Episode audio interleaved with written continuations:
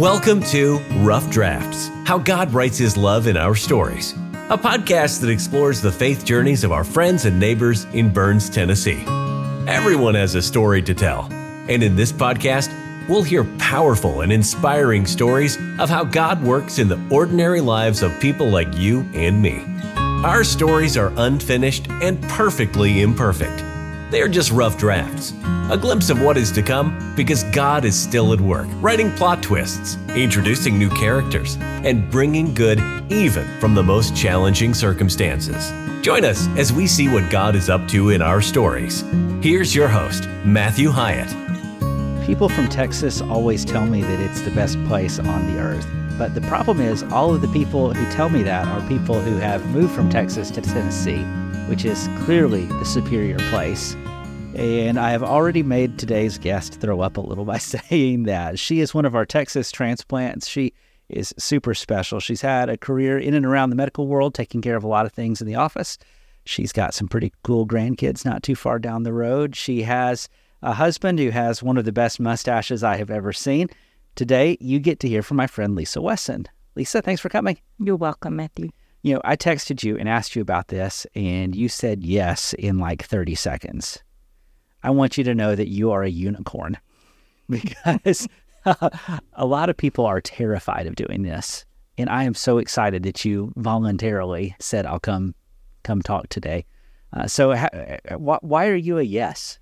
I am because I have waited so long to feel good about telling my story and have dealt with some shame over the years, have dealt with embarrassment, inferiority, comparison, and God has worked mightily in my life in that area. And I don't think He expects me to sit around now. Oh wow! Out of insecurity, He He expects me to share my story, and I'm happy to share it. I'm excited. Okay, so it. don't hit me for this. But sometimes I get asked why I haven't had more younger guests on the show, why a lot of our guests are retired. And one of the answers I've given is sometimes my younger people haven't had time to work through their story enough to be ready to tell it. And what I think I hear you saying is you've done some of the work and God's done a lot of work and you're ready to tell it. That's right. And at my house, we call that life experience. Yeah.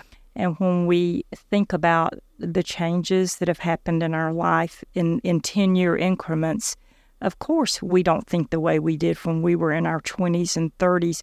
But I often talk to Paul about knowledge at this age in our life, and I look back and I don't know that I'm 100% right in saying this, but God, other than Jesus, did not often pick men in their 30s to do his work. and right. when I think about the Old Testament, Moses, uh, Abraham, they were not young people when God called them. Uh, David was a young king, but he he made a lot of mistakes. Yeah. So I just think that that he has a purpose in us waiting sometimes to share our story. Yeah. Uh, yeah, there's there's some of our our kids. I, I like the little kids episodes; they're fun. But uh, sometimes I want to know what's this going to look like in five more years or ten more years. I understand. Well, so what's your God story? Okay. Well, I grew up in South Georgia in a pretty dysfunctional home. I uh, was, my father was a raging alcoholic. Not all alcoholics are fun. He was not a fun alcoholic. And I'm the youngest of four children. My mother had five chi- four children. I'm sorry, four children within five years. So, uh, and an alcoholic husband. So it was a hard life, and we were poor. Uh, I I get so tickled when that song about we were so poor that but we didn't know we were poor. Well, we knew we were poor. Yeah. We we were real sure that we were no doubt. poor. But my mother got up every Sunday morning. She got the four of us ready to go to church. She didn't have a vehicle, and this was in the 60s. So women were coming around to into their own in the area in the era that I grew up. She got us ready for church. Uh, my father took us to church because he was usually sober on Sunday mornings. He picked us up. He didn't go, but he would pick us up. He would do the same thing on Sunday night. but as I got older and his alcoholism got worse, many times he didn't come get us. And we would literally be standing on the street corner with no, you know, my mother with four kids. I, when I was young, young, I didn't know enough to be embarrassed. As I got older, I did. But now that I'm an adult, I look back and I think what courage and commitment my mother had to God to do that for us. We also went on Wednesday night, just like most everybody in our generation. There was Sunday mornings, you know, the little phrase you hear so often. We were there when the church doors were open, and we we were as much as she could get us. So I I grew up in a, a hard childhood. Uh, everything I am, I owe to my mother, as far as teaching me about commitment to God. She certainly made plenty of mistakes. She did the best she could with what she had, and she, uh, I, I don't know how, I don't know how she physically and financially managed. She didn't have a vehicle until I was in high school, and she didn't work outside the home until I was in high school, and she eventually left him, and they divorced, and uh, she made a better life for herself after that. However, the wounds that come with that last for many, many years. Yeah. And I knew when I graduated from high school, I knew I've always had a fear of God, but not a healthy fear. Okay. And I can remember graduating from high school and very much still wanting to do the right thing to please God, but I didn't have the skills to make good relationship decisions. Okay. And that led me into an area of connecting with someone that was just like my daddy and was not good to me. You know, I love the way you said that. Um, I didn't have the skills to make good relationship decisions. Uh, it amazes me how often we meet people who don't have emotional skills and relationship skills because you, you sort of take them for granted if you have any of them. Right. But the number of people who, if you grow up in a dysfunctional environment or, or, or even if it's just not necessarily dysfunctional, but it's not what your family knows. I, I'm thinking about a couple I met a long time ago. They don't go to Burns, don't worry, you know, and just great people. But you could tell that they they didn't know how to be with other people, and it was just it made everything in life ten times harder than it had to be. It does, and it it isn't just one person in the family. It's when there is an alcoholic, everything rotates around that alcoholic. And my mother didn't know how to get off the merry-go-round of craziness that comes with living with an alcoholic. And she also had four children that she needed to put food in their mouth. And it's so easy now in this era to say, I don't know why you stayed with him. Well, she stayed with him because she didn't have a way to take care of what four children. going to do? Exactly. Especially in that era. Yeah. In, and in the prevailing views about divorce in that era, even if he is the the biggest creep in the world, right. And nobody were made to just take it. Nobody reported abuse like they do now. So things were very very hard for her. As and I as when I'm the youngest, she waited until a year I graduated to leave him. She always said, "When I get my youngest child out of high school, I will. I want all my children to have a high school education." And she did literally the month that I graduated from high school. She left him, and it's it pains me to say that within just a short amount of time, I met somebody just like him that I wound up marrying and the craziness of alcoholism is there is no logic. And when you're the codependent person, you can be just as without logic as the addict can be. And we danced a very unhealthy dance together. So, so describe that lack of logic for me. That lack of logic is knowing that somebody can't control their drinking and they're not going to provide a good home for you and they're not being faithful to you and you marry them anyway. Yeah. And you are dishonest with yourself about it because you watched this happen. It's the only role model that you watched growing up. And where I'd like to think that those are big red flags, now I would see them, but then I didn't. I didn't know. And it's taken a lot of forgiveness of myself to make such unwise choices. Okay, but let me play devil's advocate for you. Um, what attracted you to him? I think that I was lonely, and I think that there was just a spark of rebellion. Yeah. I was young enough to still have a little bit of rebellion in me to not to be totally disobedient to God, but I would I could I could fix him. I could change him. I could uh, I could love him to the point where he would straighten up, as I like to call it. And it was it was not it was not a marriage. It was basically two people living together and me uh, helping us survive.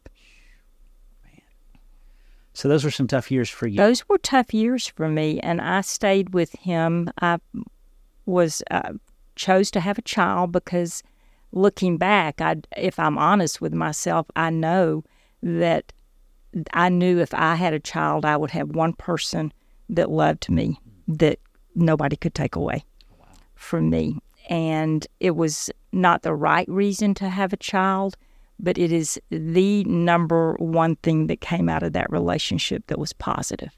Wow.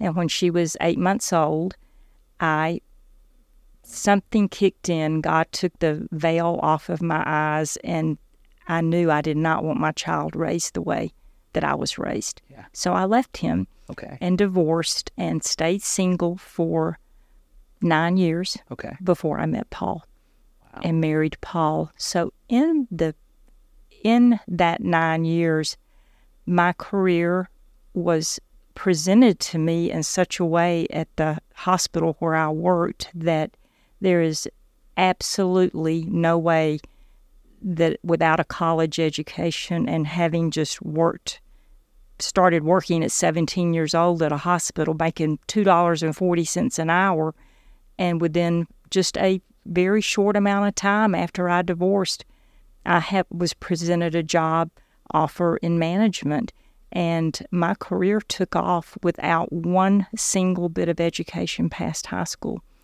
And that is nothing but God taking care of me God's providence through, through the hospital system. Yeah, yeah. And uh, there are so many things. I know all of us in life can say that, but I can specifically say, like the song says, had it not been the Lord who was on my side, we would have perished. We would have surely died. And I feel that that is, I can't, I cannot imagine something like that happening in my life without God. Yeah. Oh, that's something. Yeah. So, what did faith look like during these years? You told me about when you were a kid. You kind Mhm. of you did the church thing, and you just told me a little bit about a hint of rebellion, not not defiant rebellion. No, no, un- unhealthy uh, choices, and I hate to say ignorance, but in some ways, ignorance. Faith as a child for me was I didn't understand, but I was a compliant child.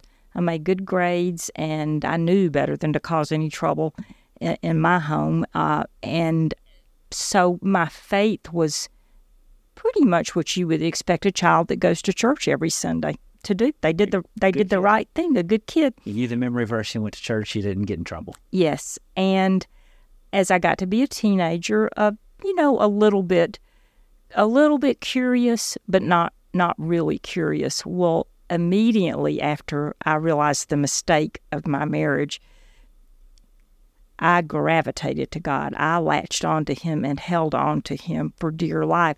I didn't understand a lot of um, theology. I didn't understand. I never understood growing up the term Son of God.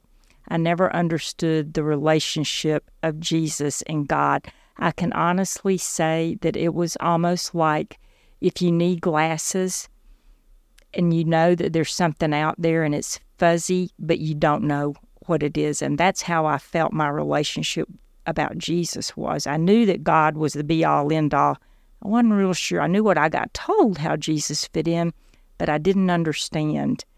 And I only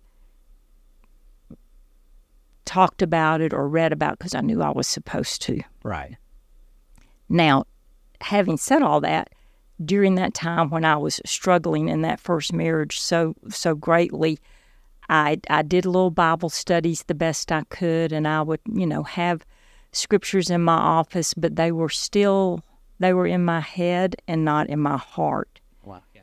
And but God still never took His hand off of me during that time, and because there was such alcoholism growing up and in that first marriage, I wound up uh, going to Al Anon. Okay. And I had an Al Anon sponsor who was a devout Christian, and she helped me tremendously and asked me to come to church with her. And I won't get into denominations and all of that, but my mother was not happy that I made that change. You went to the wrong church.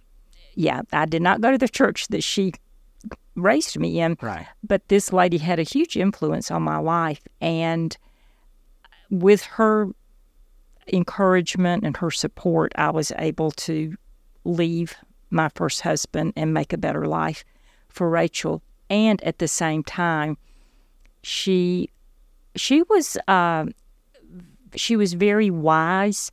I didn't always agree with her view of uh, church, but she was still very wise, and she taught me a lot about faith. So I rambled along for several years working and um, go. I never stopped going to church. Now, was my heart in the right place? I don't know. I was going out of fear. Yeah. I was going out of duty. Uh, I knew I didn't want to go back to the way that I was living, and I met Paul at church in Fort Worth, and uh, he was. I've never had a man be as considerate and kind to me in my life as Paul was. The very first date that we had, he, I mentioned something about having a small headache.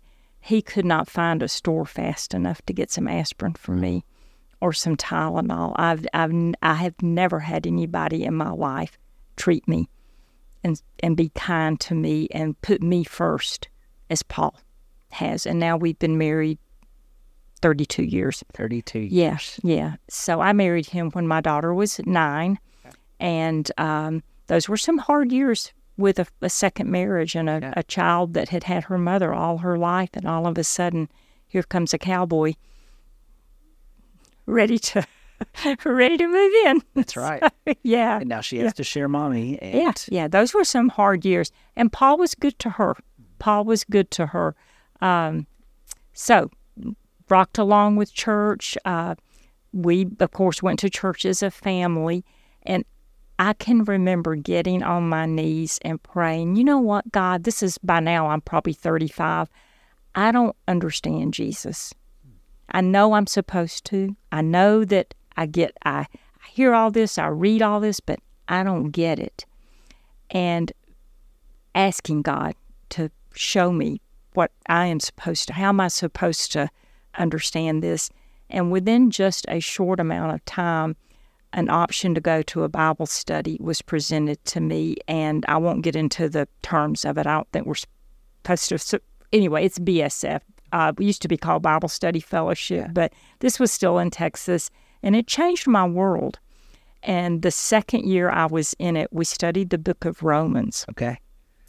Uh, Romans will mess you up, man. Romans will noodle your head, and it was hard. It was it was a hard study at first. It was so negative. I thought, oh my goodness, those first two or three chapters are just about You're a bunch of sinners. exactly the and depraved, and um, you know, I'm going to turn you over to your sin. And as we got more into it, we got into um, justification or propitiation, and all of those things were like putting on a pair of glasses that gave me 2020 vision about Jesus being the incarnate God. I never understood that. And I was embarrassed to think everybody else got it, but I've stopped comparing over the years. For whatever reason, it took me that long, and it it was life changing. You know- for me. Okay, I know you said you don't want to compare, but let's play a little of this game. I don't know that people get that as much as you want to think people get that because you can see the light go off when you know you just use some of the biggest big church words propitiation sanctification justification um, and and you know there are people who are listening who just glazed over because we started using church words right. uh, but those words are incredibly deep incredibly powerful and i don't know that anyone's ready to understand those words until they've been through some of what you've been through um, that's a good way to look at it and i don't i'm going to probably overspeak here but you know one of the things that i struggle with is how do we teach our kids you know my kids are 10 and 8 um, being justified to the imputed righteousness of Jesus Christ, when their concept of guilt is they got yelled at for being mean to each other. Um, and I don't minimize that because that's very real to them. Right. But when you sit here and you and I are looking at each other, and I think what it was like to be living with an alcoholic times two, and then when you think about what depravity looks like and what what sin looks like, and even the concept in Romans where it says God gave them over to their, in some micro level, your mom had to give your dad over to that, and you had to give your first husband. You you walked through some of Romans with the people you lived with. That's uh-huh. right. So I, I don't I don't know if we I don't know if we can understand those things until we walked through. Well, and you're right. And if it's that difficult to understand as an adult, how how what words can you choose to explain that to a child other than I very few people told us how much God loved us but they didn't it, I never got that you know if you don't straighten up you're going to die and go to hell kind of thing by anybody in my family we were too busy surviving yeah. but the church that I grew up in was just like any other church guilt was a guilt was a tool yeah but but I also know I am who I am because of those things that I learned in church. So you're talking about little kids. I don't think that we can get that deep with them because they're not capable of understanding. But I think if I had to if I had to do it over again raising my child, I would definitely be specific and intentional about telling them not to be afraid of God. Mm or telling her not to be afraid of God because I think an unhealthy I had an unhealthy fear of God for many many years and then once those glasses got put on and everything became so clear I wish I could tell you that the fear went away the fear of God quickly but that happened to me in another decade in life. And I kept going and I kept learning and I became more um, more understanding of it. But I read a book by Brennan Manning called Ragamuffin Gospel. Yeah. It was another life changing event for me. He talked about God running after us. And most of my life, if not all of it, was me thinking that God was standing there with his arms crossed and rolling his eyes and thinking, you know, can, are you going to ever get it together? Or that I was barely, I was just barely going to make it to heaven. And there was no teaching of abundant life. Hmm. And so that book was life changing for me, for me to learn or to begin to learn how much God runs after me and how much He is never going to let me go.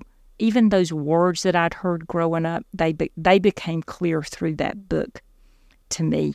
And I don't know how much you know about Brennan Manning.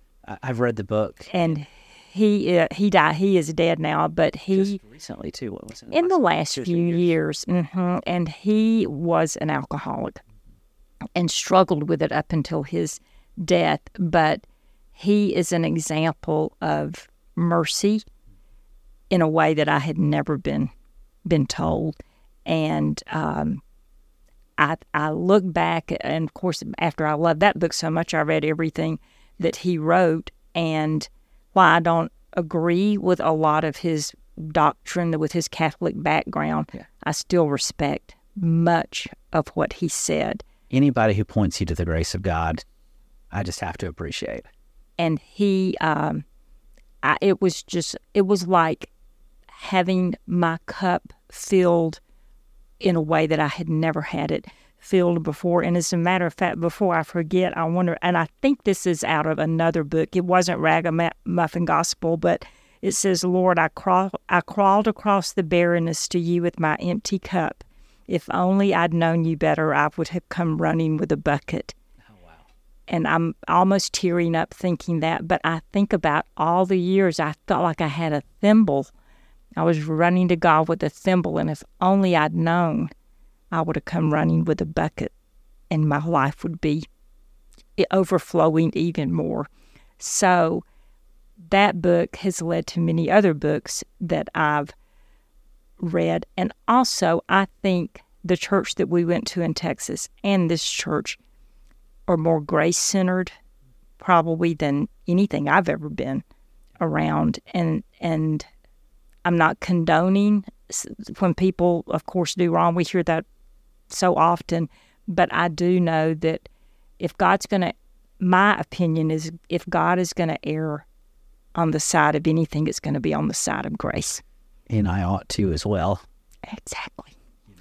Exactly. And so um, I think that compassion is something that I, I know I would not have compassion for other people that I have had I not grown up the way that I yeah. that I grew up. Well, even in you telling this story, um, you you've told your story kind of matter of factly. Um, your dad did a lot of damage, mm-hmm.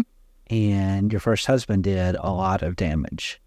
But I don't hear you glossing over that, but I also don't see you seething with bitterness and hurt today. Mm-hmm. And I think that these ragamuffin lessons are. Oh, absolutely. Absolutely. And, you know, time time heals, but there's always a scar and I had something that came up in my life with uh, a family member in Georgia back in, I'm going to say 2013, 14, that opened up some of those old wounds. And I quickly learned that I am still still can be very very vulnerable yeah. and that experience and trying to deal with those wounds after they opened again caused me even more to come with that bucket running for God yeah. instead of that cup. I feel like we need to hand out buckets one Sunday. for that story. Buckets and communion cups. Yeah. Yeah. Because I um I'm just so thankful that it's out of my that my relationship with God is out of my head and into my into my heart. It was always in his heart, I just didn't have the skills or the knowledge or the, it just wasn't the timing. Yeah. For all of that. But it is entirely different when it becomes not a matter of of rules or policy, oh. but when it becomes relationship.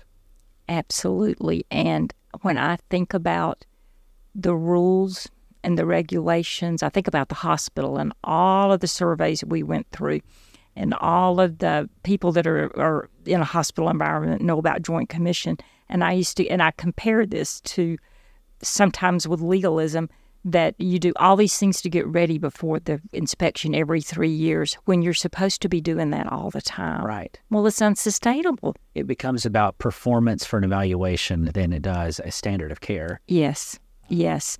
And I I want my I want my motives to be out of love and not out of fear. And when I realized that, I knew that was that was another life-changing moment for me. He doesn't need me.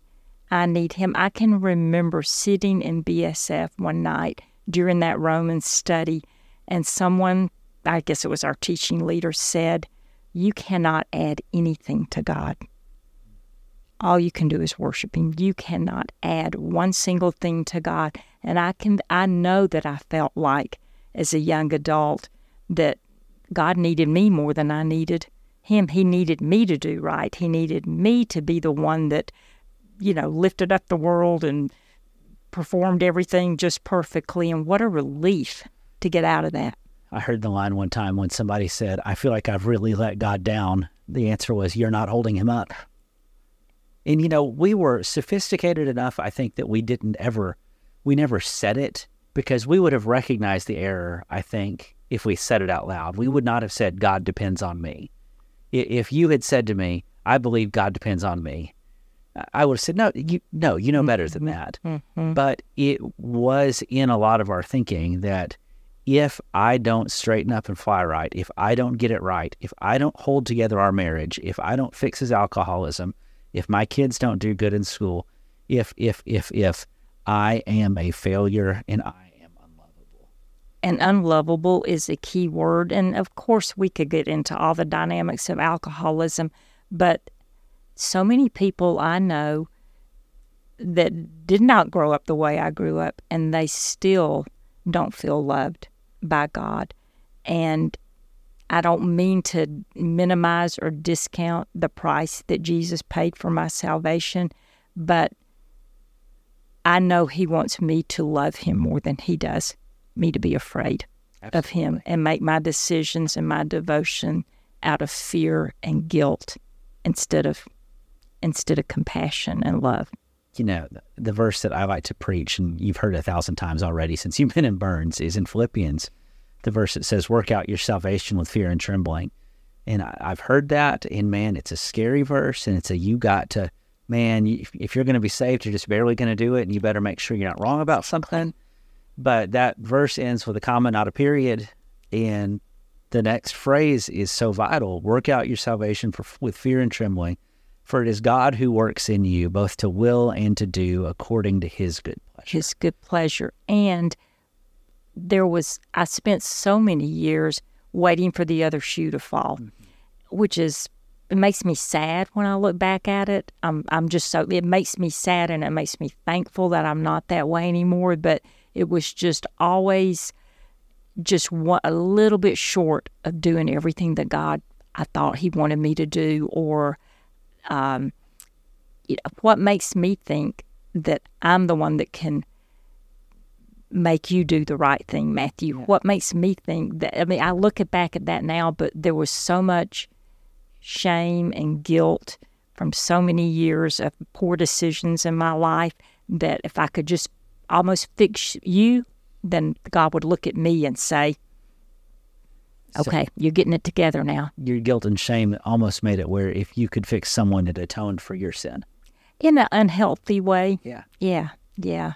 So now I just look at you and I think, I think a lot of things, but I think no, I was able to look. At, I had lunch today with a lady that's that's struggling hard with some some difficult things, and in another era of my life, I would have thought I need to fix her. I need to fix her, and then, you know, then I will be doing what God wants me to do. All God wants me to do is be her friend. He doesn't expect me to go in and pick up the pieces. And you know what? He has a plan for her that he can work out without me being her Holy Spirit and her guide Man, through all of that. God for her. Yeah. I don't have to. You know, sometimes we say we need to be Jesus to people, and I appreciate the spirit of that line, but it puts us in far too. Oh no, boy, I, aren't you Jesus kidding? Yeah. Aren't you kidding? I just always want to make sure that I don't minimize or or um, trivialize the price right that was paid for my sin. And, But I don't think he put us here to be miserable. No, no, no. And you know, holiness is important. Good decisions make life better and easier, and God wants us to make good decisions for sure. But when we become the policeman for each other, the yeah. thing people don't realize is it doesn't increase the number of good decisions made. It seems to me to actually increase the number of bad decisions. Because when you're looking at life through the legal lens, you're looking for the loophole rather than wisdom. Absolutely. And we do a lot of mental gymnastics with those Man. with those loopholes. Absolutely. So, yeah. You know, what would your relationships have looked like? Would you have ended up in that relationship if you had felt loved by God? This guy who comes in and takes advantage of you, I don't know that you would have been in that situation. I may not have. I mean, who can say? Honestly, yeah. yeah all I know is when I look back, I I know that um, He has been my portion, even when I didn't even know I needed a portion. He was my portion. And now I have Paul, who could not be any better of a husband and a, a nurturing person. So he he knew what he was doing all along. God did. I didn't. God is good. He is good. He's good all the time. And um, you, we were talking earlier at the beginning of this about comparing Yeah. things. And I spent a lot of my life as a child comparing. I knew that we didn't have what a lot of other people had, and something wasn't right. But I, you mentioned this from the pulpit not too long uh-huh. ago, and I thought he knows this phrase. I'm not the only person that knows it. Is the comparison is the thief of joy, which is probably another Brennan Manning thing that I've read. But it also tells me that if I accept someone, then I'm for them. Hmm. And instead of comparing myself to them, just accept them. I don't have to be. It's okay for me not to be them and them not to be me. Yeah. It takes a lot of pressure off, doesn't it? It does. Once you realize does. that the, the world has a savior and it's not you. Absolutely. Now, do I wish I'd learned that at 30? Yes, but I'm going to stop harping on that and just be glad I know it now. Now that you're 35, you've got it. Yeah, okay. That sounds good to me. You've got it good for the rest- that sounds good the to me too. You keep thinking that. How long have you been married, Paul? There's this about that. I would Yeah. the preacher counts, you know. Well, Lisa, this has been good. Is there anything else you'd like to share today? No, no, I thank you for asking me to do this and it I love doing it because it it's reminded me of some things when I can when I feel my heart getting a little hard sometimes. This helps me. I need to go reread Ragamuffin. Oh, it's a been a long time. Yeah, it's a great book. I think the first time I read it, I wasn't quite ready for it. Mm-hmm. Like I read it and thought, "Oh, that's nice," Mm-hmm. uh, but then when I stumble upon passages of it, it's not that's nice. It's oh wow, Yeah. Yeah. And I think as we get older there's a lot more oh wows. absolutely. Yeah, and when you're ra- you're going to be raising teenagers here pretty soon. S- Shut your mouth. you shut your mouth, woman. Sorry. that's Yeah. not true. you can send them off if you want to, but there's they're still going to be yours, and they're going to come back. There's a service for that. I can. There's something on eBay or Amazon. Yeah, or something. yeah. Try that. Oh, yeah, Monica. Somebody said, you know, Caleb's going to be in middle school next year, and Monica said, I will beat you right, right here and now. You know, I'll slap you with a flip flop. And nobody says much good things or many good things about middle school, so you don't want your son to be associated with that. That's not okay yet. That's not okay. Well, thank you so much. You're for welcome. sharing your story and pointing us to the love of God and calling out some of the lies that we tend to believe that get written on us that we are not enough or that it depends on us. And uh, I just, we need that reminder every day. I don't know anybody who doesn't. Okay. Well, friends, thanks so much for listening. I hope that you've enjoyed uh, hearing from the good Lisa today. Uh, this has been uh, a lot of fun, and I always enjoy this. And I hope that if you don't mind, you'll take a minute and leave us a rating and review. I hope that you'll share this with a friend because these stories just get more powerful the more times they get told. So until next time, I can't wait to hear what God's up to in your story. Thanks for listening to Rough Drafts. Be sure to subscribe so you don't miss a single episode. While you are at it, help us spread the word by leaving a rating and review. Until next time, let's keep looking for how God writes His love into our stories.